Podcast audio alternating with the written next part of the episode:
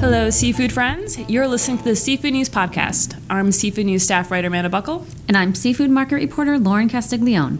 This week's episode is brought to you by Seafood Innovation Expo, taking place at the Mazatlan International Center in Mexico from September 6th to the 7th. Visit expoinnovacionayp.com or email expo at sbs-seafood.com for more information. This week, Laura and I spoke to Matt Jacobson, the executive director of the Maine Lobster Marketing Collaborative, about the MLMC's Trap to Table event happening today, Monday, July 16th. Let's, take, a listen. The question here is, uh, you know, what can you tell me about the event?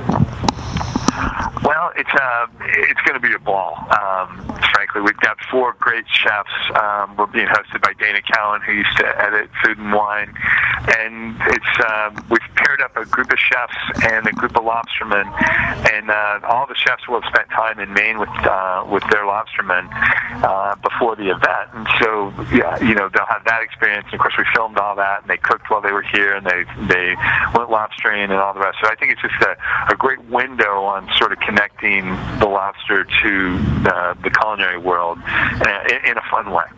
Okay. Yeah, I know. Um, I mean, I went to uh, you know MLMC's event last year, the Maine After Midnight, and I think it was really you know unique having the lobstermen there, and um, they kind of like seemed like it was like a little bit like a celebrity thing. It's like you're in awe of seeing them. It's because they had such an amazing story to tell. So, you know, what what drives? Are they excited to be part of these events? Are they you know the ones that are kind of taking the reins and being like, I want to be part of this? You know, get me in front of people, or They are. They absolutely are. And- your description is so good because our experiences, we've done a bunch of these sorts of events. This is stepping it up with a live, um, you know, show as part of the event. But what we found is that there's an enormous respect between chefs and lobstermen that goes both ways, and that the chefs and and I think by extension, you know, people that eat seafood want to know where it came from and who caught it and tell me the story behind it. And so, you know, having the lobsterman there to give sort of that authentic uh, story of, of, of Maine and, and of lobstering and what it really entails, uh, we find it to be a really powerful from a marketing perspective, uh, but also just on a on a individual level. The lobstermen get a lot out of it because they understand, you know, sort of what what the chefs go through, and and then the individual chefs, I think, really appreciate the effort. Yeah, so I, pretty much answers my question. I was just about to say that MLMC does such an awesome job telling the story of Maine lobster from the history of harvesting lobster to sustainability measures. Um, and you pretty much answered why it's so important for the chefs and consumers to know um, the history and the facts and getting to see um, that relationship between the chefs and the lobstermen. So I think that's really Well- cool. Yeah, thank you. No, I think I think it's um, it, it's beyond just a nice to do. Um, you know what we found, and we talked to the National Restaurant Association, and, and have data from from some of our own surveys, and and we find that that there are certain drivers that um, chefs use to put things on the menu, and I think it all comes from you know people what people want when they come to the restaurants, but but not the least of which is tell me a story about my food. And I think you know as food marketers, uh, we have a, a responsibility to sort of answer the questions that chefs are asking. You know, they want to know about seasonality, and they want to know about sustainability, and they want to know about you know sort of culinary versatility. What can I do with this protein? But more than anything else, they want to know a story. And so this is for us, we're storytellers, and this is a, a really good way to tell our story, uh, and, and not and not so dogmatic. You know, it's a fun environment. Um, you know, a chef that isn't on the show can imagine himself on it, and so uh, it, it really is a, um, a helpful way to get that that word out. Yeah. And what was, oh, sorry, but I was going to jump in and say, you know, what was the reason behind uh, the decision like to live stream this year? You know, is it is it to just reach, you know, more people? I mean, who are you trying to reach? Just more chefs?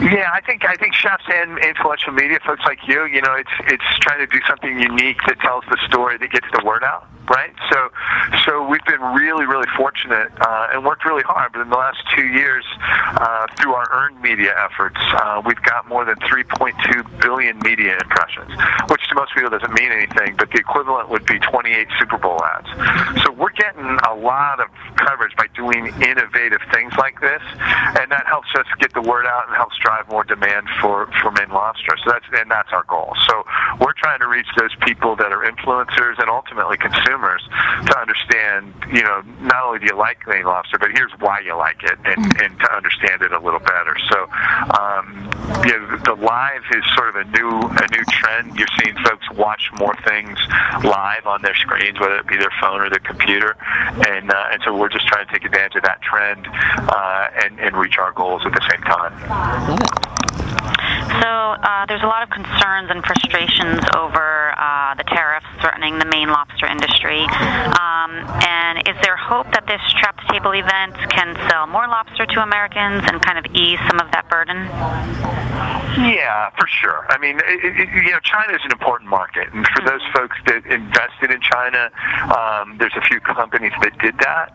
Uh, it's it's it's a devastating event having these tariffs. But from the Maine lobster industry perspective, you know, five years ago we weren't in China at all. I mean, mm-hmm. they, they moved nothing to China, and it's you know, while it's an important piece of our market, it's not the determinative one, and we still think there are customers everywhere, North America and other parts of the world, that are interested in our story, that want to know about our sustainability. I mean, our sustainability story is better than any fishery in the world, sure. and that you know, so that commands some attention, and and and sure, we're trying to create demand where, wherever we can, um, but it's a it's a finite market, and there's only so many lobsters, and if if you know for whatever reason we can't go to China, well, there'll be other consumers that want. I I, I will guarantee you that you won't be able to come up here at the end of the summer and find lobsters on the dock that nobody wants to buy. we will we'll find a home for them. I, I promise you that.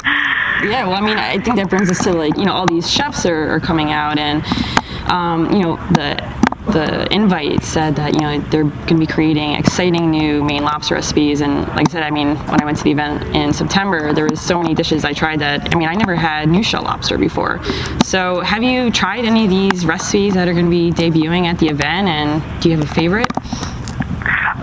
I haven't yet, although I do. I'm not going to tell you what my favorite is because I get in trouble. But um, but but uh, yeah, we've um, Chef Kwame, who was uh, one of our four chefs and was on Top Chef and has a really successful restaurant down in Washington.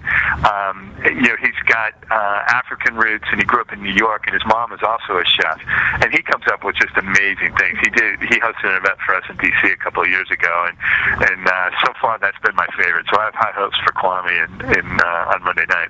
Okay. And uh, what about you know overall plans for for MLMC for the rest of the summer? Um, do you guys have anything else you know lined up besides the top table? We. So we're going to kick off this big event, and, and of course, you know, we're hopeful that um, people will cover the story, but we're also hopeful that media will cover the event as if you know this is a new and innovative way to market, and that'll just help redouble our efforts. And then in um, September 25th is National Lobster Day, and um, and our uh, our good folks in our two senators, Senator King and Senator Collins, uh, sponsor legislation every year to so designate uh, that day. So September 25th will be uh, National Lobster Day, and I think the week before that we're going to have an event at Jimmy Papadopoulos restaurant in Chicago, and uh, and kind of prep uh, prep for National Lobster Day. So um, so after New York, on to Chicago. We'd like to thank Matt Jacobson for calling into the Seafood News podcast. And once again, you can watch the Maine Lobster Marketing Collaborative's Trap to Table event live tonight, July 16th at 8 p.m. Eastern. Live streaming is available through the Lobster from Maine Facebook and Twitter or lobsterfrommaine.com backslash live. and that wraps up our show for the week. Once again, this week's episode was brought to you by the Seafood Innovation Expo. Thanks for tuning in, and we'll see you back here next week. Bye bye.